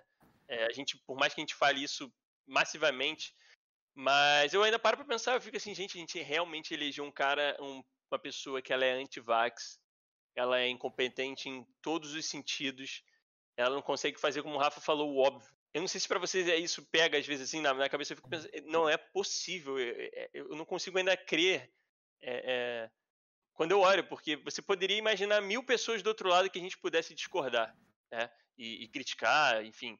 Mas assim, nesse nível. Mas no fundo, no fundo, é, foi uma articulação muito forte, né? O antipetismo colocou ele no poder. Uhum. Total. E aí, mais uma vez, eu volto. Assim, é o racismo estrutural, né? É, é, esse classismo que coloca qualquer um que ganha dois mil reais achando que é rico, porque não ganha um salário mínimo, é. é, é muito bom. E aí isso. vai transformando essa ideia de, de, de, de justiça social como roubo de si. E aí é. e a mídia foi se aproveitando disso, e aí deu no que deu. Né? Deu no que deu. A gente, ele, ele pegou o momento certo, na hora certa, com tudo para esse cara Não, subir. Ele foi, ele, ele foi elaborado para estar tá naquele lugar.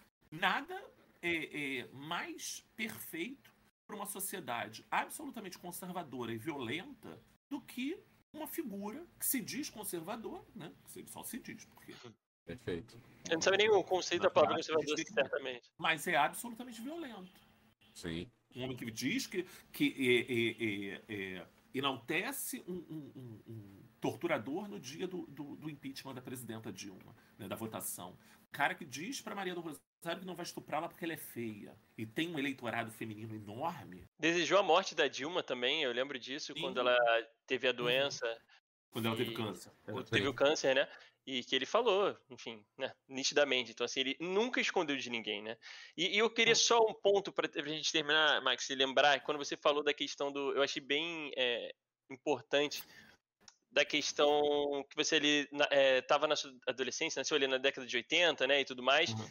e que esse Brasil, e principalmente o Rio de Janeiro, eu queria também da gente falar do Rio, como isso veio cada vez mais conservador, né, e isso é muito claro hoje a gente olhar, né, o Rio de Janeiro que em algum momento já uhum. teve um já teve um papel de algo mais para frente, digamos nós assim, somos, né? Nós somos os é. desses desgraçados aí, né? Infelizmente. E que, na verdade, a gente foi trocando papel, e eu até diria, com São Paulo, por exemplo. É... E é hoje o Rio de Janeiro é a cara do Bolsonaro. Né? A gente vê no resultado das últimas eleições, quantidade de governador preso que a gente teve, os eleitos e tudo uhum. mais, a milícia do tamanho Nossa. que tá. É. é, o Rio de Janeiro, assim, o Rio de Janeiro nunca soube. Vamos pensar no que a gente teve de, de, de, de, de governadores, todo mundo preso. Tirando a Benedita. Então, isso aqui é, é fato. Acabou. As pessoas tiveram. Eu também não sei se é uma questão um pouco do. do é porque, assim, isso é uma discussão que teria, teria que ser uma discussão de mais uma hora e meia. Sim. Para pensar nisso, a gente tem que pensar no que é o Brasil dentro da América Latina. Uhum. É um país que nunca se associou aos seus vizinhos, que sempre se achou europeu, porque teve a corte aqui dentro. Foi a colônia que teve a corte aqui dentro. Né? E aí, de uma certa forma, o Rio de Janeiro foi a corte. Verdade. O Rio de Janeiro foi Paris.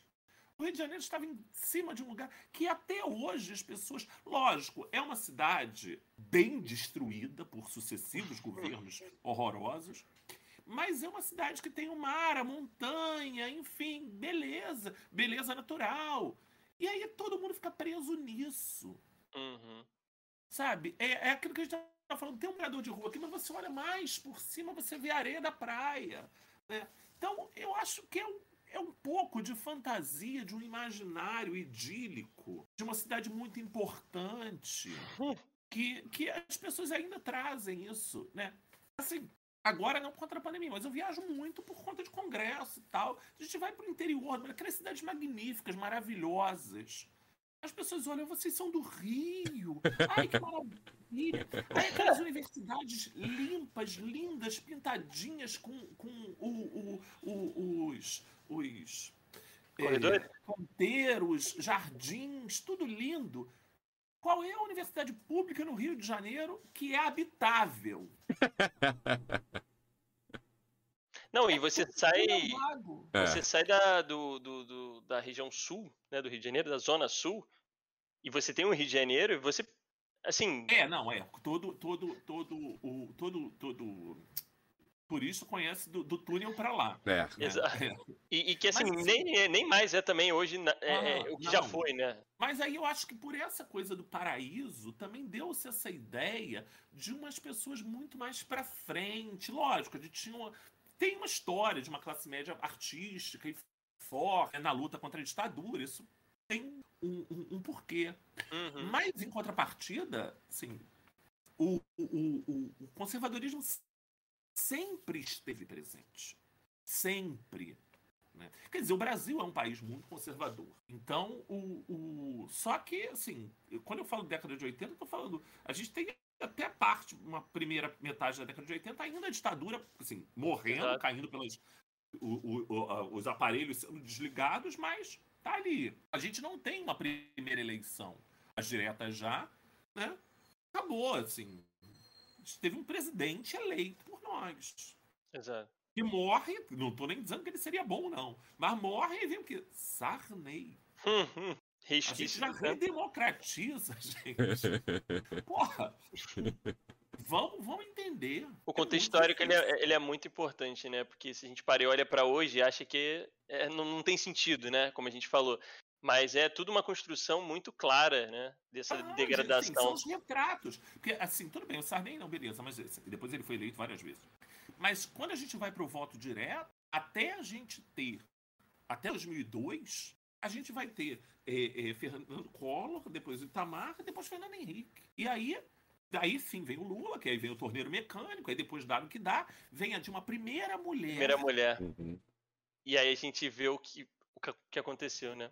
A maior cara dura. Um país que tem a nossa história deveria ter um, um- um presidente, uma- eu acho melhor uma presidenta negra. Verdade. Tem até medo do que fariam com ela, dado, É. dado do nosso é, histórico recente, né? Porque é isso, é, falando dessa da retirada da Dilma do golpe que aconteceu, é, é absurdo, né? Porque assim, É. não tem como a gente é, retirar o lado dela ser mulher pelo que foi feito também. A gente sabe que tem outros pontos Sim, sim, foi, foi, foi uma Uhum. questão de gênero forte.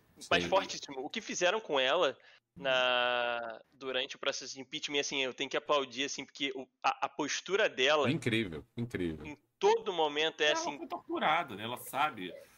ela sabe lidar com, com os crápulas, Aham. né? Então, assim, mas a postura dela é algo de inspirar outras pessoas, sabe? Eu acho que ela vai ficar marcada na história é, pra uma mulher que tá ali, sabe? Forte, né? É. Falou Antes, perante. uma semana antes do, do, do- de fechar tudo contra a pandemia, no dia 8 de março de 2020, né? Foi 8 de março? Não sei. Acho que não foi 8, não. Eu que estou delirando aqui, achando que era 8 por conta do Dia Internacional da Mulher, mas não foi, não.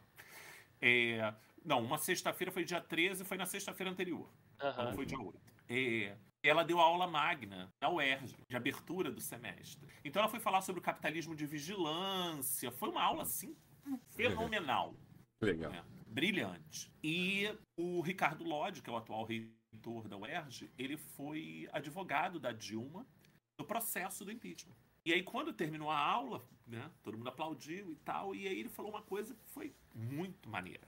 né? A gente nem sabia que o caos, a- a- o tsunami estava chegando. Aquele, aquele auditório lotado de gente. Aí ele falou: Eu vou contar uma história pessoal. Pequena, mas pessoal.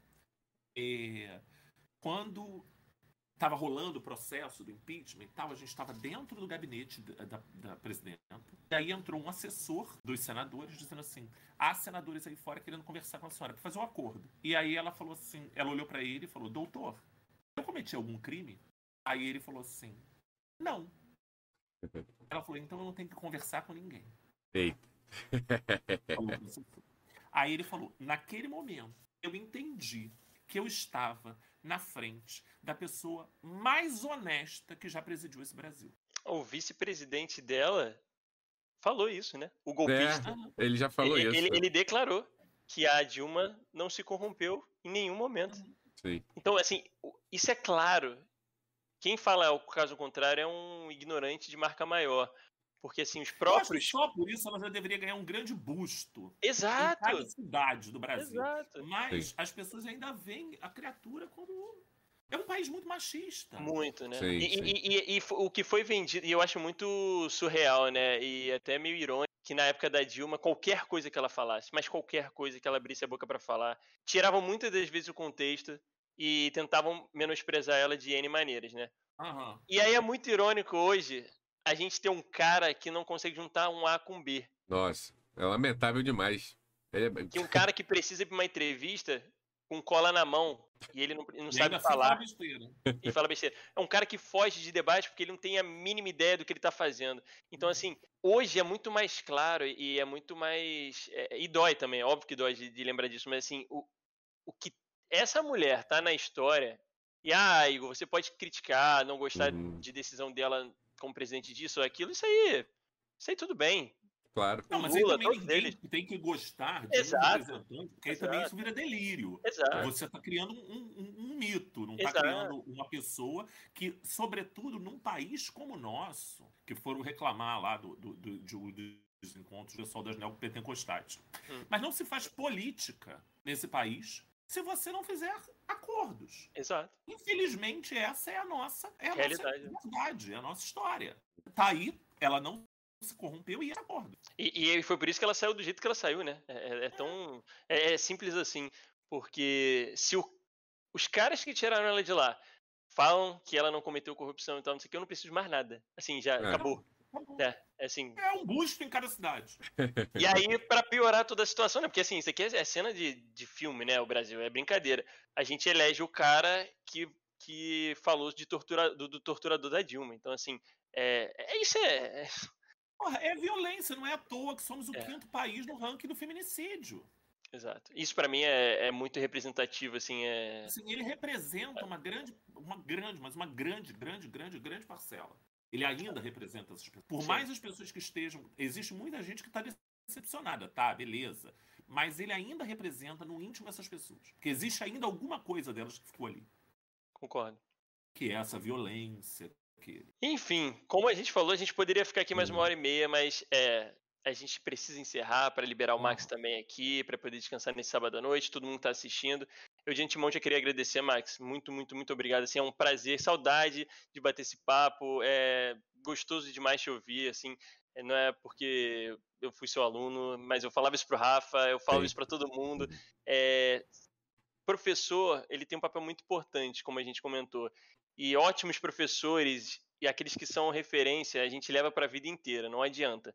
É, então, saiba que você, não só eu, mas, enfim, vários alunos que passaram, a gente tem um orgulho muito grande por ter sido seu aluno, assim, você é, é, inspira muita gente, de verdade. Mas antes de acabar e antes de passar a palavra para você, a gente tem duas perguntinhas finais para fazer. É, eu vou fazer uma e o Rafinha faz outra. A primeira é sobre o pós-pandemia.